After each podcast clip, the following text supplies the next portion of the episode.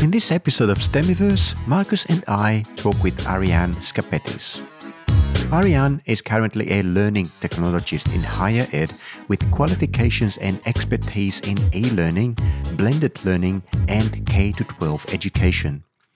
She has held numerous roles throughout her lengthy career in education.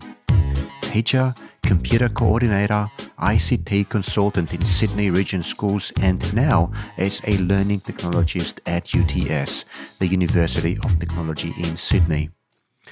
Ariane has seen it all from the introduction of the internet to schools in the early 1990s to modern game based learning, flipping the classroom, and using mobile phones to enhance educational outcomes. This is STEMiverse episode 11. Welcome to STEMiverse, the podcast that helps educators become awesome at teaching STEM, be it at home or in the classroom. I'm Peter Dalmaris, and with my co host Marcus Schappi, our mission is to bring you the experiences of educators, students, and stakeholders who strive every day to make the teaching and learning of science, technology, engineering, mathematics, and art better. So, Ariane, thank you very much for joining us in this episode of STEMiverse. I think it's episode 11. Wow, getting up there. Just time flies. We're just halfway through the year now. Uh, so this is uh, officially episode 11. We're, we've gone past number 10. Mm. We're very excited to have you on. Uh, you are a learning technologist uh, working at UTS. Uh, now, UTS is a special university for us. Mm-hmm. I finished my PhD and my postgraduate degrees at UTS. And Marcus? I did not finish my undergraduate degree at UTS, but I did my postgraduate yes. at Sydney. So, so yeah, it's, yeah. it's one of those places that uh, special place in our heart, mm-hmm. and um, uh, we looking we are looking forward to explore your rich history in education. So we'd like to give you a few minutes, or actually take as much time as you want, to, to tell us a few things about you. Um, you can go as far back as you like. Uh, we want to know what your motivation may have been in order to become an educator and be involved in education, and how kind of all that brought you to where you are today as a learning technologist at UTS. Okay, well, thanks, guys. Um, I started my teaching career back in a long, long time ago in the 80s, the mid 80s, oh, I should say, at about 86. So I graduated in 85, so I started teaching in 86. Um, and I had my first permanent appointment with the Department of Education in 88, um, 1988. So I have been teaching ever since then. But my career has sort of taken some different directions along the way. So I started as a classroom teacher, um, teaching K to six students. Um, my first job was at Cabramatta, so I worked with lots of refugee kids who were, you know, who'd come to Australia, struggling with English, um, so it was a very rewarding job working with these young children who had very traumatic um, experiences on boats who had come to Australia. So they came from Cambodia, Thailand, Laos. Um, so they had lots of English speaking um, issues. They couldn't speak well. A lot of them sat with their dictionaries and sort of followed along. And it was quite rewarding. And I was there for, I think I was there for approximately five years at that school. So I would say it was one of my favorite schools. Out of all the schools I've actually taught at, that was the most rewarding. And I was quite young. You know, I was in my early 20s back then, you know, so I sort of felt like a kid as well. I sort of fitted in quite nicely.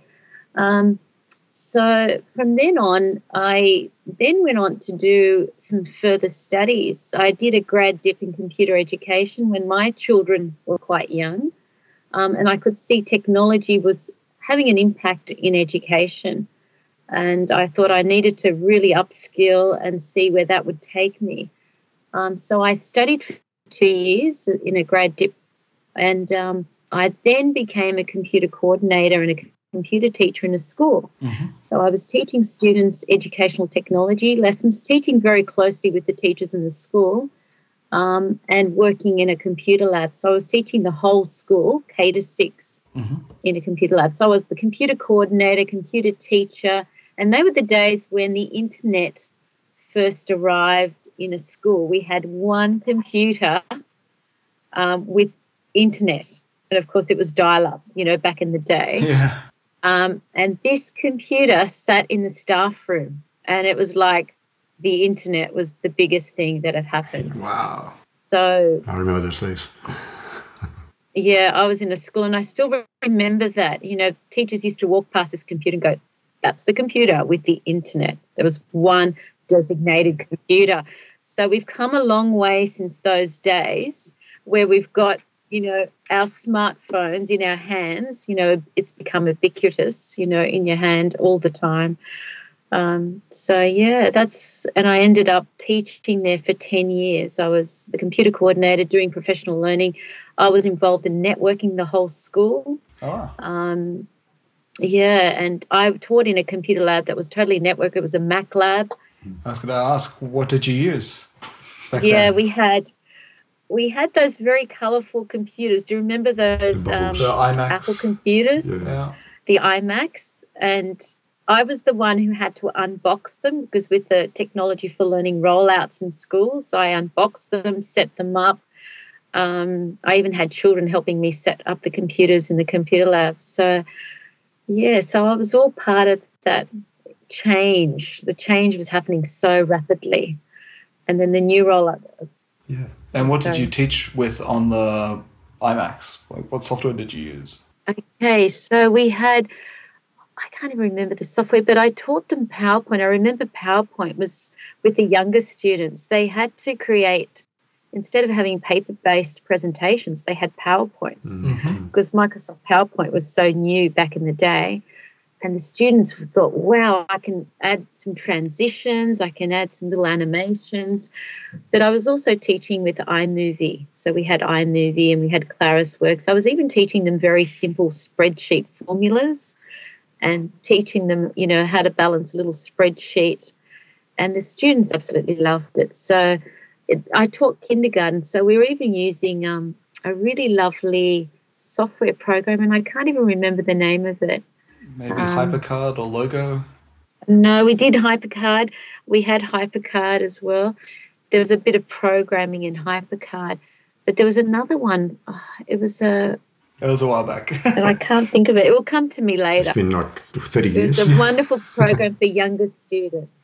So, how, how did these amazing gadgets that suddenly flooded the computer labs or the, the classes how did that transform students' learning experiences? You already mentioned that it was exciting for them. They could do animations with the PowerPoint presentations. Uh, then iMovie. What was the essence of the change that you saw in the way that you or your colleagues taught and how the students learned after they started using this technology? Um, I think this the t- learning became so much more engaging for them it was sort of keeping times. They were exposed to this technology at, at home, and of course, they were coming to school, and we were integrating it quite seamlessly in the, into learning and teaching. And of course, a lot of the teachers who came to the who brought their students into the computer lab also stayed for the lessons, so they were there experiencing, you know, the the learning that was happening in the classroom. So we were doing lots of planning around if they were doing some research on the internet. We were doing some pre planning. So it could have been an HSIE lesson, um, it could have been something around science that they were researching. So it was all integrated into their own teaching and learning. So the students were making those links between learning and technology okay. and how it all fitted in together. It uh, matches a lot with the experience that I had. Yeah, as a uh, kid. As a kid, in a Mac lab. At a actually, actually missed that stage in schools by the time the internet was around and accessible. Mm. I was in university. So I was going to ask. Uh, this sounds a lot like just using technology rather than well, the students using software rather than creating their own software. These days, you see the students, you know, writing programs and writing their own apps, even, mm. and certainly using Scratch. I was wondering when did you see that sort of transition from just using technology to making it take place? When I was teaching, we didn't have a lot of those um, creative sort of software type of mm-hmm. available to us. I mean, the, the, closest thing we got was iMovie or using PowerPoint to create little animations. very simplistic sort of animations. It was when I started teaching, well, I became a consultant for the Department of Education, an ICT consultant. Mm-hmm. And that's when the iPads were out. So a lot of the iPad apps were very creative, open ended sort of apps that went across all key learning areas. Mm-hmm. So we were running an iPad trial in, at Sydney Region schools and we were looking at we were piloting you know and looking at different apps and i found when i went and spoke with the t- teachers in schools that they preferred to go for those open-ended sort of apps that allowed students to become creators rather than consumers of you know and so the students were creating some amazing um, like explain everything for example which is a lovely sort of app which allows students to demonstrate their understanding of a concept so we found that became very popular with students um, in the pilot, in the iPad pilot. So they weren't really looking at subject specific apps, but more of those open ended apps. Creative. So the creative, yeah. yeah, the creative sort of apps. And uh, of course, then I was involved in a game based learning project in Sydney Region Schools, and we looked at Kodu, which is a Microsoft um, um, and it's a free download for students. It works very well, and the students were actually creating worlds, and so they were actually building their own little worlds with visual programming because Kodu's, Kodu is a visual programming language. So the students took that. You know, we had students from young students from primary school years up until high school actually engaging with that software and creating some amazing sort of games that were very interactive. And they had to do a lot of story mapping. So there was a lot of, and add, adding a backstory to it. So it was involving their sort of creative skills, their literacy skills, but also their visual programming and technical skills. So we found when we ran that project, there was teams of students and schools working together collaboratively. And you had someone who was the designer and the other person who was writing the story. So they all had different roles. And then we had a showcase event, and the students were able to articulate so well the development of how they got to that end product. And of course, they had to create some material to advertise their game. So it was a huge hit. So we ran that over two years. So this was back in 2011 mm. and 2012 um, that Kodu. And of course, Kodu was very big, but also Scratch was another platform that schools are using now. It's been around for a very long time. Um, so yeah, Kodu Kodu was one of my favorites, and the students loved the fact that they could download their games onto a thumb drive, take them home, and keep working on them. Yeah, so that's that's what you mentioned earlier about engagement, because normally kids don't want to do at home what they do yes. at school, right? But in this case, mm. they wanted to continue. Yeah, and we had some students who were you know, waking up in the morning and they didn't want to go to school. And the fact that they were involved in this game based learning project, a lot of parents were saying they had never seen their kids so excited about going to school and getting involved in this game based learning project. So it was a really huge hit in our schools within Sydney region. Are they still using that software or has apps like Minecraft? I think it's it's still being used in schools. It's still being used in schools in conjunction with and and Scratch. I would say Kodu and Scratch, you know, are the two most popular platforms. So I want to know uh, the response that you got from students once you implemented this open-ended creative technology in the classroom. Obviously, was very successful. What was the effect on other aspects of running a school, especially the curriculum? So were curricula adjusted to now use these new tools as part of the normal running of a class. And another thing that I wonder, so I'll put two questions in one, is uh, how much of that change was introduced by initiative of the teachers versus uh, central planning by the DOE or some other higher up authority? Okay, so it all started like we ran a project, we ran a workshop, and we invited teachers who were interested in implementing this. It was part of Literacy and Numeracy Week, so we're going to create a showcase event.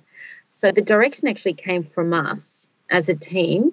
So I worked closely with the numeracy and literacy coordinator, consultants, and myself as an ICT consultant. So we sort of sent the message out to schools And teachers who were interested within schools responded, came to the workshop. They had to attend the workshop over two days, become familiar. They had to deconstruct an existing game and look looked at the elements of a game before they were going to introduce this back into their school. And so what they had to do was run it with their own class or with a team of students within their school. So we found a lot of the teachers were not big game based learning. Um, they weren't big gamers. They didn't have to be gamers. They just had to be the mentors or introduce the platform to students. So we had created some little videos, some instructional videos, so the teachers didn't have to be experts at gaming. And what we did was we played these little videos, and the teachers then actually created their own simple games in teams. So we sort of tried to replicate or model what they would do back in their schools when they went back into their schools with their students. And that was a huge success because we had one assistant principal who was in a school um, had never played a game in her life, and she and her team actually won. But she just gave them the tools. The students just worked it out amongst themselves, and she just gave them the time and support. And she was just basically there as a facilitator. Yes, so it sometimes is run by one teacher within a school. Sometimes the initiative is one teacher in a school who starts a really fantastic um, project, and then it sometimes even it sometimes even has a ripple effect to other surrounding schools or even other teachers within the school. So sometimes you need one passionate educator, like you're saying, how does it all start? You need direction from the top. Not always. Sometimes there's someone within the school who's who's driven. So passion is contagious, right? It's contagious. Absolutely. Uh, it sticks in uh, to other people around your environment, and uh, what you're describing here is a transition of the teacher from somebody who talks and hopes that students are, are listening to a mentor who just creates the appropriate environment, perhaps gives a bit of encouragement uh, and direction, and then I wouldn't say sit back and relax, but uh, the, the mentor is is not supposed to actively transmit knowledge. Uh, the mentor actively creates and fosters the environment, facilitates, facilitates the environment, right? Mm. So that's that's what you've seen. So how are things going today? Because I understand that what you're describing now happened a few years ago. If you can pinpoint in time, would that be in the 2000s, like about 10 years ago? Uh, we did this project in 2012, yep. and it was quite successful, and we ran it in 2013, both years. And we had so many more schools come on board in the second year and then we had we had a restructure in the department, so a lot of our roles disappeared. So that project didn't carry on. But I know there's lots of passionate teachers in schools who are still using this software. Why did they restructure? Like um, this is such an important part. The Department of Education went. They went through a restructure in terms of, and a lot of those consultancy positions went out they either went to head office or they went out into schools. So a lot of those consultants, other positions, yes. Yeah, so. Are the projects like that running as well, or especially uh, is this model transitioning to becoming more mainstream? So more and more schools start to use what you've learned uh, in in those years. Yes, I think a lot of schools have taken a lot of those initiatives on board. Uh, you know, quite a few schools that were involved with us. So it has sort of filtered out to other schools as well. So I have haven't been in a school setting. Um, I'm in a university setting at the moment, so I sort of follow a lot of this discussion and things that are happening on Twitter. So there are lots of teachers in that space. So with specific hashtags like game-based learning or iPad Ed, I can see the conversations happening globally in the Twitter sphere, like we call it, in amongst teachers. So there's lots of educators out online who are sharing some really great resources, and we'll, we find that more teachers are connected with each other. They're more willing to share lots of great ideas, and you don't have to go to workshops or conferences. They're actually learning online anytime, anywhere, you know, with their devices. What are people using these days? Like, are they using are they still using iPads? We hear about the decline of the iPad. Are they using Chromebooks or like I should ask what is sort of best of breed when it comes to so you're talking more about bring your own device i mean a lot of schools have adopted bring your own device to schools so some schools are very specific about what device they want the students to bring to school um, other schools start small they might start with a small pilot and sort of have one class bringing their own devices and it could be a year three four five or six class um, other schools might just jump in and say, okay, we're all going, the whole school's going BYOD. So some schools have gone down the Chromebook path, other schools have gone down the iPad path. It just depends on the school. So the Catholics, you know, we've got the three sectors. We've got, you know, the independent schools, we've got the state schools, and we've got the Catholic schools. So they all have different directions in terms of BYOD. And hmm. sometimes they say bring any device.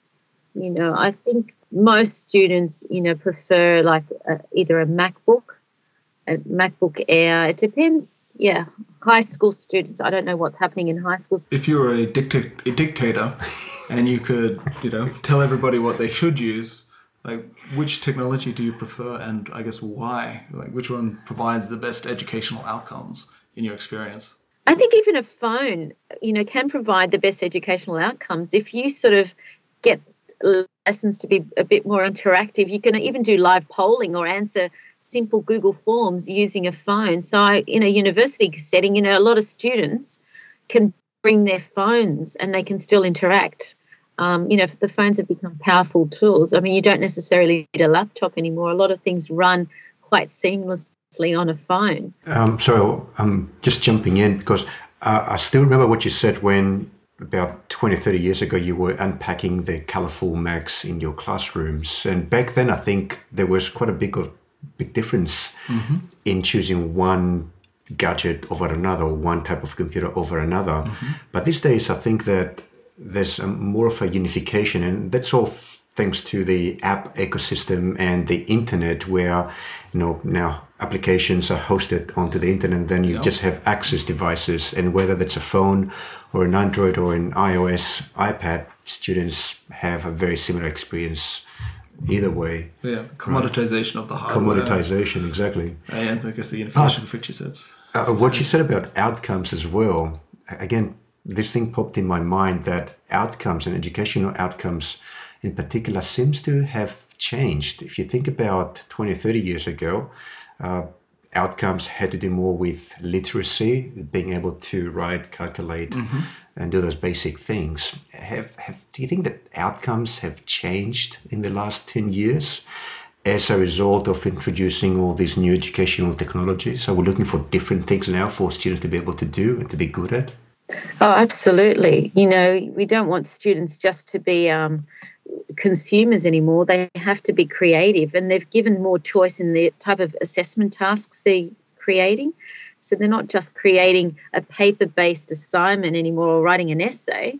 They have to create something interactive or something that they've created. And it could be like a video or uploading something like onto their YouTube account and sharing it.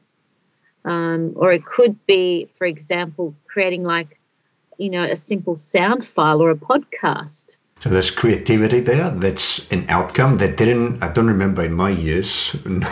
No, no teacher told me you need to be more creative. He told me you need to calculate faster, you know, or make fewer grammatical errors. But nobody said be creative. Ah, that's good. Create something new. What, what else would you say that outcomes are? I think are students like have got more choice of what they can choice. create now. You know, you know. I remember the PowerPoint was, you know, a really great tool for students back in the early 90s. Everybody you know. had to use it. mm-hmm. Everybody was an expert in PowerPoint. You know, I even had parents who said to me, thank goodness you taught them how to use a power, you know, create a PowerPoint presentation because that's all they're doing in high school. um, but if you ask high school students now what they're creating, I mean, they, they're even, like you're saying, creating an app. So, is it true if I assert, say, that choice and recognition that students are different. There's diversity in students, so therefore they are they should be allowed to choose what they want to learn. Is another result of introducing this open-ended creative technology in classrooms. Absolutely, yeah. I think um, students are sort of more in tune with lots of things. Sometimes they use things personally, but if the teacher brings it all together in a teaching and learning um, environment, the students can make those connections between these tools and teaching and learning. And they've given more choice. Like you're saying, they've got more devices, more choice. Yeah. So and and authentic. Like the assessment tasks are more authentic they have to solve real world problems or come up with something that will solve a problem. So problem solving. Yeah. So then we're sort of jumping to say something like project based learning. You know, a lot of schools are going down that path as well. They start off with the problem. Mm. That's good. It's more reflective of real life. Yeah. So I'm a new teacher, and I've been told by my principal that I need to teach STEM. Where do I start? What what what should I I've got the, a choice in technology that I can use. I've got a choice in apps or software that I can teach with. Methodologies, methodologies. Where, where yeah. should I start? With STEM. Okay, STEM is really big in schools at the moment. Mm-hmm. STEM's become almost like a buzzword. It's either STEM or STEAM. And if you do a hashtag STEM, you'll find lots of things. And there's lots of talk about coding. Um, where do you start? Well, I know a lot of schools you know, are doing simple programming using Scratch. I think if you were a teacher in a school, I think I would start with Scratch or Kodu, some of those simple um, visual programming or Scratch, for example. For the people listening to the podcast who don't know what Scratch is, what is Scratch? Okay, so Scratch is a very simple. It's you can start um, with Scratch, which is a very simple um, programming language, and I think students as young as yeah, say year two or year three are using, they're like little building programming blocks that students can create. Like Python or is it Oh, no, Python? it's not. I think they're little sort of set tasks or little building blocks. Graphical blocks. Python is more language, isn't it? It's a text, yeah, text-based traditional, mm-hmm. traditional language. So yeah, but Scratch very much is visual programming where you've got little blocks. Yes. You drag those blocks and you form little I guess algorithms and little programs that yeah do their thing. Yeah. That's, it's suited for kids of a very young age where they're not necessarily able to to write or type well yet, but they can understand those little graphical blocks because they look like drawings. Mm-hmm. And if they've had some experience with puzzles, then they almost immediately get the concept because just like puzzles, the scratch blocks just hook one into the other if they're compatible. Otherwise, mm-hmm. they don't fit, so they don't work. Color coded. So it's very it's a very clever way of introducing programming to kids. Oh, yeah, and computational thinking concepts. So both platforms, I would start there. If I was starting with um, programming, I would start with either Scratch or Kodu. So how much does Scratch cost? I'm not quite sure. I think it's free, isn't it? I wonder. Like, you have a very rich experience and you have seen the change in education from when the internet was at its very beginnings to now where it's everywhere. Mm-hmm. Everywhere.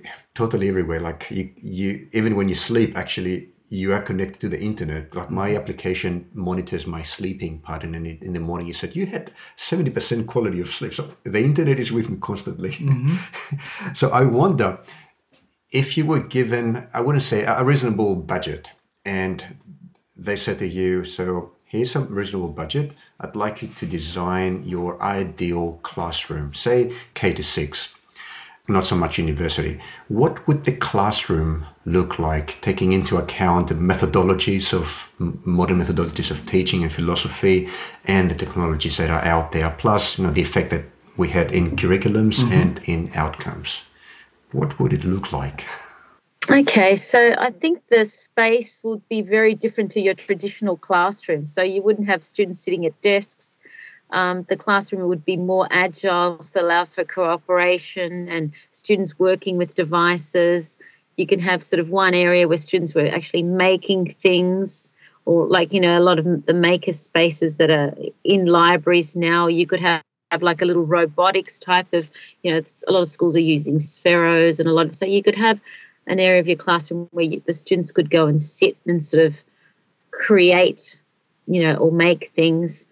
Um, you could have another little, so the, the classroom would look totally different to what a traditional classroom would look like. So I would not even have proper tables and chairs. So students could actually move around and adjust the furniture to the specific task that they were working on.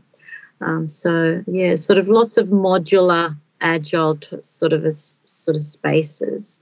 Um, and I would have devices. I mean, even having some iPads in the classroom, some maybe some Chromebooks, like a variety of different tools. So students could have choice in the type of technology that they would use. I wouldn't be specific. I'd say this is your task. Um, you've got a choice of what you're going to what you're going to use. So we're giving students a bit of more choice around. Um, they're still going to get to the same outcome, but you're giving them that, that student choice in the classroom. So, and uh, what about the teacher in such a classroom? I think the teacher would be on the teacher would sort of give them the task and then be a facilitator, a little bit like that game based learning project that I was talking about, how that teacher sort of took a step back and allowed the students to work as a team. Um, and students usually find the teams they like to work with and they find their little homogenous sort of little group and and you see that with students even at universities, they have to do group tasks. You know, we need to encourage that a lot more because they're going to be going out into the real world and they will be working in teams. Exactly. So now I wonder about the teacher. Like imagine that I'm a geography teacher and suddenly my principal puts me in a learning space like the one he just built. Mm. totally open, configurable devices of all sorts and kinds. And my, my principal says, okay, Peter, now you are a facilitator. what do I do? Like, where do I start? Um, do I need to retrain myself? Do I need to read books? Do I need to go to? What should I do? I think you need to step back and think about your teaching style. I think it's a teaching style too, isn't it? How are we going to impart that knowledge to students in a more creative way where we're not actually sitting at the front driving our lesson with a PowerPoint? You have to sort of think, you know, how am I going to get that knowledge? Am I going to flip my classroom and maybe get them to watch a video before they come to class? And maybe during that class time, I might leave it open for discussion about various geography concepts that they came across in the video. So a lot of schools are doing that. So instead of wasting their time sort of looking at a video about, you know, a geography, particular geography topic about the rivers of Australia, what have you, they actually watch a video in their own time and then come back. And they, you could provide a bit of scaffolding around that video. You you make them look out for specific things. So you use that classroom time to really have that rich discussion. Um, and you could have some students going off and creating something, other students writing a report about something that they saw in the video. So the whole teaching and learning has shifted. You know, we have to sort of shift and transform, you know, the teacher in front of the classroom as the person who knows everything. So it's, it's like an open society. As, as I think of, I've got images as you're talking. It's just an open society. I think it's like a, a marketplace of ideas now. Traditional teaching is more like um, a speech it's like top to bottom kind of transmission of knowledge. Uh, a modern classroom could be a lot more like uh, a busy marketplace where things are just happening on the fly in almost real time, and there's a lot of um, like organic change, mm-hmm. like natural environment type of change in it, and therefore a lot of new knowledge generated in in all directions just by keeping it open and fluid. Mm, agile. So, Agile is a good word for that. Yeah. So we've heard about what you did for the department and you know, both teaching and as a consultant. What are you doing for UTS now? Hmm.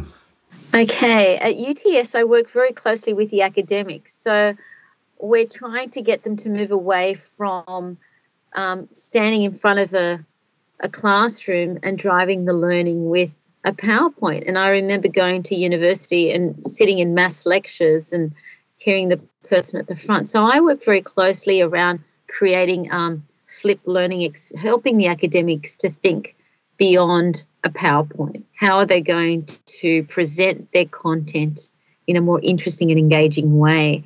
And a lot of them actually create introductory videos introducing themselves to the subject, talking about what the subject is about, and that's up on the subject, up online before the students start you know interacting with their learning management system. So we're looking beyond the learning management system too what other tools can we incorporate? So google drive a lot of them are using google drive and they might be sending out like a a questionnaire where the students fill in the questionnaire or they watch a video and then fill in the google form.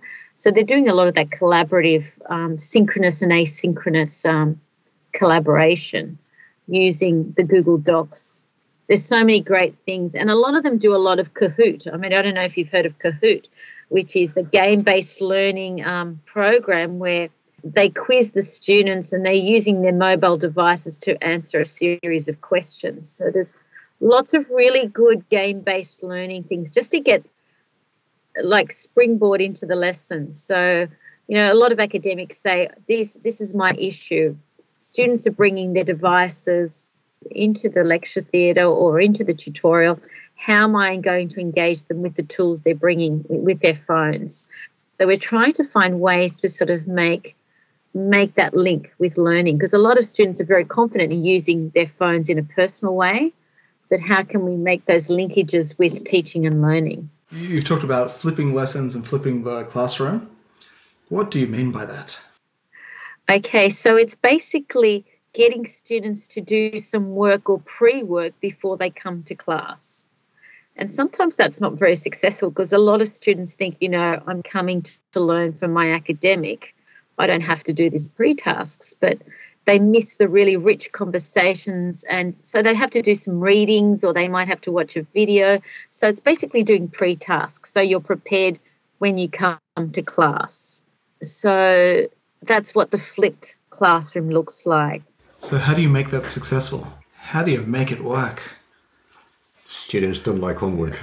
How do you get the little buggers to actually do the work before coming? before they come, so they have to do a reading. So, I think it's all sometimes academics sort of um, stated in an announcement. They say this is what you have to do. It's all clear, or they have to follow a, like a learning module. So you have to watch this like a series of steps. So it's sometimes scaffolded to work quite well. So there's a little bit of scaffolding around the task. Okay. And the students can see the journey or the step by step. Okay, you've talked about the gamification of the classroom as well. Is that part of it? So if the student does their pre-work, they get points or badges or you know oh, whatever incentives. The uh, virtual currency yeah. is uh, if they do their In, pre-work. Incentive psychology. Incentives. That's the word I'm looking for. What, what yeah, chocolate? we haven't used badges. I know badges are used in some universities. They have like the gamification of learning using badges. Um, we haven't adopted that here at UTS, but there's a lot of talk about you know doing something along that line where the students collect. Um, and I've seen it work in a primary setting where students use like class dojo where they get different rewards and they can go into their Class Dojo account and see their rewards. We don't have anything similar to that here at a university level, but I think that would work really well. But I think something like Kahoot, which is a game, they have like a leaderboard. So the students go in with an alias and they can see how they're performing against the other students in the class. So if it's a tutorial of, say, 30 students, you know, they get really involved with their phones and it's usually the fastest person. So the phone becomes almost like a clicker.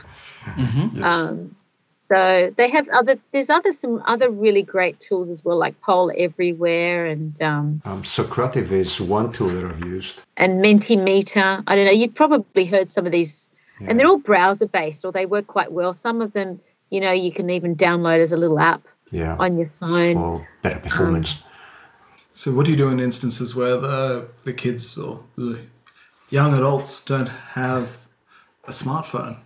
Oh, has has it happened? Yeah, I wonder. they do have computers as well yes. in the classroom. Yeah, I haven't come across. You could probably even get them to work in teams because Kahoot allows teams as well. So students can te- sit in pairs or threes, and they can um, work together in groups. So for students, so a student doesn't feel like they're missing out. But there's also in the School of Education here at UTS, you know, they have iPads as well, which they bring iPads into the into the classrooms. UTS can also lend uh, laptops and I think iPads as well to students uh, when, at least when I was at UTS, you could borrow right. a laptop for a session or, or even for like for a class session or even for a semester. So there are opportunities, but uh, in my classes, when I was teaching at UTS, it was rare for a student not to have a smartphone. So I used to use Socrative, which is an application that allows students to respond to questions in real time, and then you can see all the statistics mm-hmm. of the answers, who said yes, who said no, or the percentages. So I, have got to say that that was uh, usually the highlight of those classes where, okay, we've been talking for 15, 20 minutes about this. Now let's see what you think and that's where everybody wakes up mm-hmm. in a way on the phones and answering the questions. Um, a lot more even than if there were no smartphones and just verbally ask the question who thinks this? Who thinks that? Uh, some people might put the hand up and not engage or not but all the, the animation the graphics the, the colors on the screen they wanted to see where they stand against others. So mm-hmm. there's the gamification and the competitive spirit that suppose everybody has. All that comes up, and we exploit it in order to teach. And I've, I've also wanted to quickly mention my experience from teaching in Building 11 uh, a few years ago with the new classrooms, the, the computer-based classrooms where the pods, yes. So you've got the collaborative pods. Yeah. So you've got uh, as ports, as they call them, they consist of a large screen with a computer integrated to it and a desk that about five or six students can can fit in. All right. Uh, there's a lectern in the middle with a computer. There's no whiteboard, no, nothing to project. Through that computer in the lectern, you can send images or videos to the screens on the ports and then assign small tasks to them. Right. And I remember that before that, I was of course used to the traditional way of teaching, where there's the um, there's a projector, there's mm-hmm. the lectern, you can use a laser pointer to show things, and all that suddenly was taken away.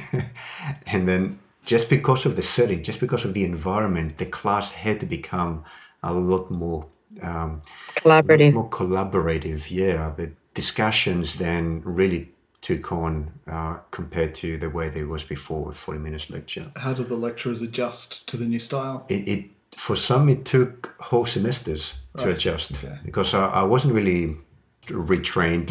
I just, here's my new classroom. Where's the whiteboard? there was no whiteboard. Yeah, it took a few a few weeks to adjust, and the same for the students. The students didn't know what, what they were supposed to do, so there was like a adjustment necessary on both sides. But I've got to say that by the end of it, it was just so much better. Like it became natural. We couldn't go back mm. to the old way of doing things. Okay, cool. Great work. We had a lot of teachers in schools when the connected classrooms came out in schools. You know, I forgot to talk about the interactive whiteboards. Yeah, mm-hmm. yeah. and a lot of teachers, a lot of teachers were really it was a big learning curve and i was responsible to upskill them with the connected cloud you know with the interactive whiteboards and of course then we had the connected classroom and we could do live video conferences and virtual excursions in schools mm-hmm. and you know the technology came a long way and i remember teachers saying i want a board to write on you know they, they couldn't write on these connected interactive whiteboards you know and they said i want a whiteboard i can write on next to my interactive whiteboard so it took a lot of time to adjust. The technology was a bit clunky as well. I remember it was not easy to write on the interactive whiteboards. You try to make a line, and the line would be this thick. Now, you can't see it if you listen to the podcast, but like two centimeters or three centimeters thick. thick yep. So you're trying to do a diagram with a few details and just wouldn't display it properly. But it's matured a lot more since then. It's a lot better. So, of course, with the interactive whiteboards, um, a lot of schools were using them to create some really interesting, like little videos and animations. So they were used as a creative tool as well. It wasn't just a teacher driven tool. So the kids were able to get up and interact. Um, a lot of teachers were marking the roll with the students coming up to the whiteboard and finding their photo and clicking on the photo or um, so the teacher wasn't traditionally marking the roll from a piece of paper. The kids were actually coming out and saying, "Yes, I'm here," and they're physically bursting a balloon or finding their photo. Um, so yeah, so things have come a long way. But like you were saying with the with the pods, you know, the collaborative pods at UTS. You know, that was a huge learning curve Yeah. for a lot of academics. But now it's natural. That's the thing. Yeah, I've actually watched academics teach so well in those spaces um, in Building 11. And we've got, there's more of those spaces all around the university now. Um, so they're moving away from those large lecture theatres. And if you have a large lecture theatre here at UTS, a lot of the chairs swing around so you can have that group discussion. Ah, yes. So the chairs, so you can, and, and you can sort of turn around, talk with the people behind you and It's very informal these ways. Uh, these these days, it's very informal as compared to how rigid things used to be done, especially in the university. Uh, so I, I'm personally very glad for that. It's just uh, I think that's if we are if creativity say is one of the outcomes, then you can't be rigid. You've got to be fluid, and all these settings and environments just help to that. So um, um, I think it's time to move on to part three of our interview, which involves uh, just a few quick rapid fire, we call them rapid fire questions. We try to keep our questions short, but you can take time to answer them. Go for it, Marcus. Okay, so who has been the most influential in shaping the way you teach? Could be a living person or a not living person. trying to think back who was the most influential person. I've met so many influential teachers along the way. Um, I wouldn't say just one, but a few of them. Like in the first year of my teaching career, I met some really inspirational teachers who worked very closely with a lot of these refugee kids. And there was one teacher, of course, who used to, you know, do a lot of musicals. You know, we used to have a, a school musical, and she used to involve all students, even if they had no English, to having English, you know, getting involved and on board doing things. So I'd say a whole lot of different people along the way. I wouldn't just say one person. So Well, yeah, that's okay. No. Okay, who do you look up to now? Who do I look up to now? Um, there's lots of academics here that I I aspire to. You know, there's lots of interesting people at the university, especially in the Faculty of Arts and Social Sciences. There's um, we've got some journalists who are great, know their content, but they're also really great teachers. Um, we've got some great um, teachers in the School of Education. I've worked very closely with a lot of them. I've in, I'm invited as in the School of Education to, to go and talk to pre-service teachers, and I talked to them about professional learning networks and how they need to be connected. They can't just go out into the real world and just think they're going to learn from the teachers within their school, but they're going to be learning from people online. Um, and they need to have those strong professional identities.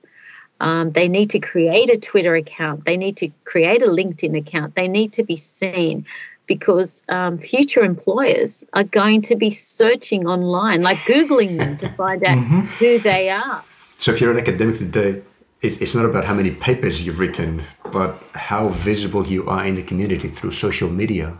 Absolutely. I think it's really big. And, you know, in academia, you know, have you written papers? What have you published with teachers? You know, you need to have sort of have something in that space or created things or, you know, you might have a Diigo account, like your social bookmarking tool. You might have um, an account on Pinterest. A lot of teachers are in the Pinterest space, you know, um, and they're sharing a lot of great resources. I found a lot of great teaching resources on Pinterest. Mm, yes, absolutely. It's very rare, and I'm very happy for you that you are inspired by your by your colleagues and you're looking up to your colleagues, which is it's amazing. Like this is a very good place to be. Obviously, uh, UTS has really changed, has really like, improved in that respect. It's great. There's lots of people on board to help academics. So I'd like to know what professional development have you found the most useful in, say, the last year that you would recommend to other teachers as well? Okay, Teach Meets are run by Teachers for Teachers and they're free. Um, and Teach Meets have a website. There's a Sydney based website, and you can put up your hand and present for a very short time in a Teach meeting for a teacher. And you go along, and sometimes they're specific. It could be around project based learning, it could be about game based learning. Sometimes those Teach Meets have got a theme. So uh, it could be a STEM theme. Um, so some of the teach meets I've been to have around a theme. Sometimes they're in the in museums or art galleries or state libraries. So the locations sort of reflect what the theme of the Teach Meet is about. How do you attend one of those meetings? Is there a website and you sign up? Yeah, there is a website. There's a Teach Meet website in Sydney, and um, you can subscribe to it. You can actually go on their Twitter feed. I think they've got a Twitter feed as well. Um, there's a lot of um, Twitter chats as well. You could follow different teacher Twitter chats. I think there's um, Aussie Ed, I think, is one of them, and they promote a lot of those teach meets.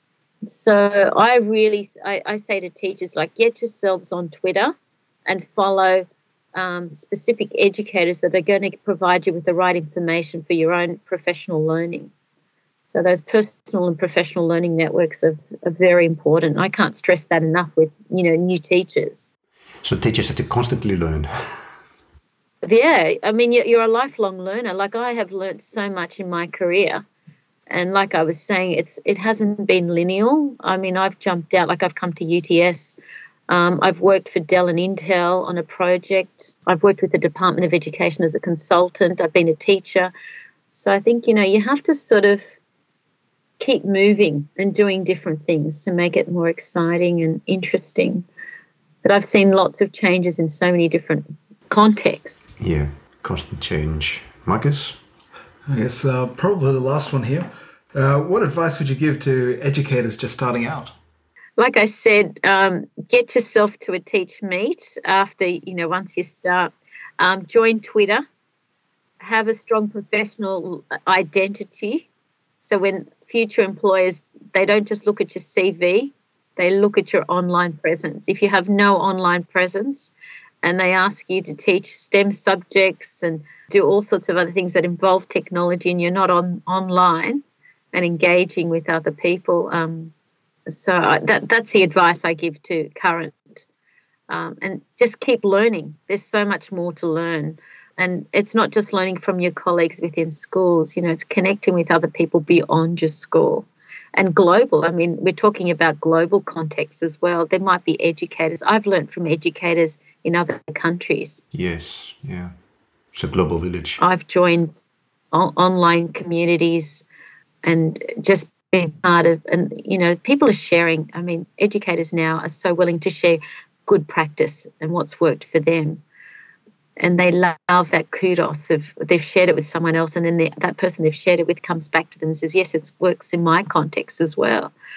And it has a ripple effect on other teachers in schools as well. If you're doing good practice they're going to say oh okay where did you learn that from? I went to a teach meet before you know it.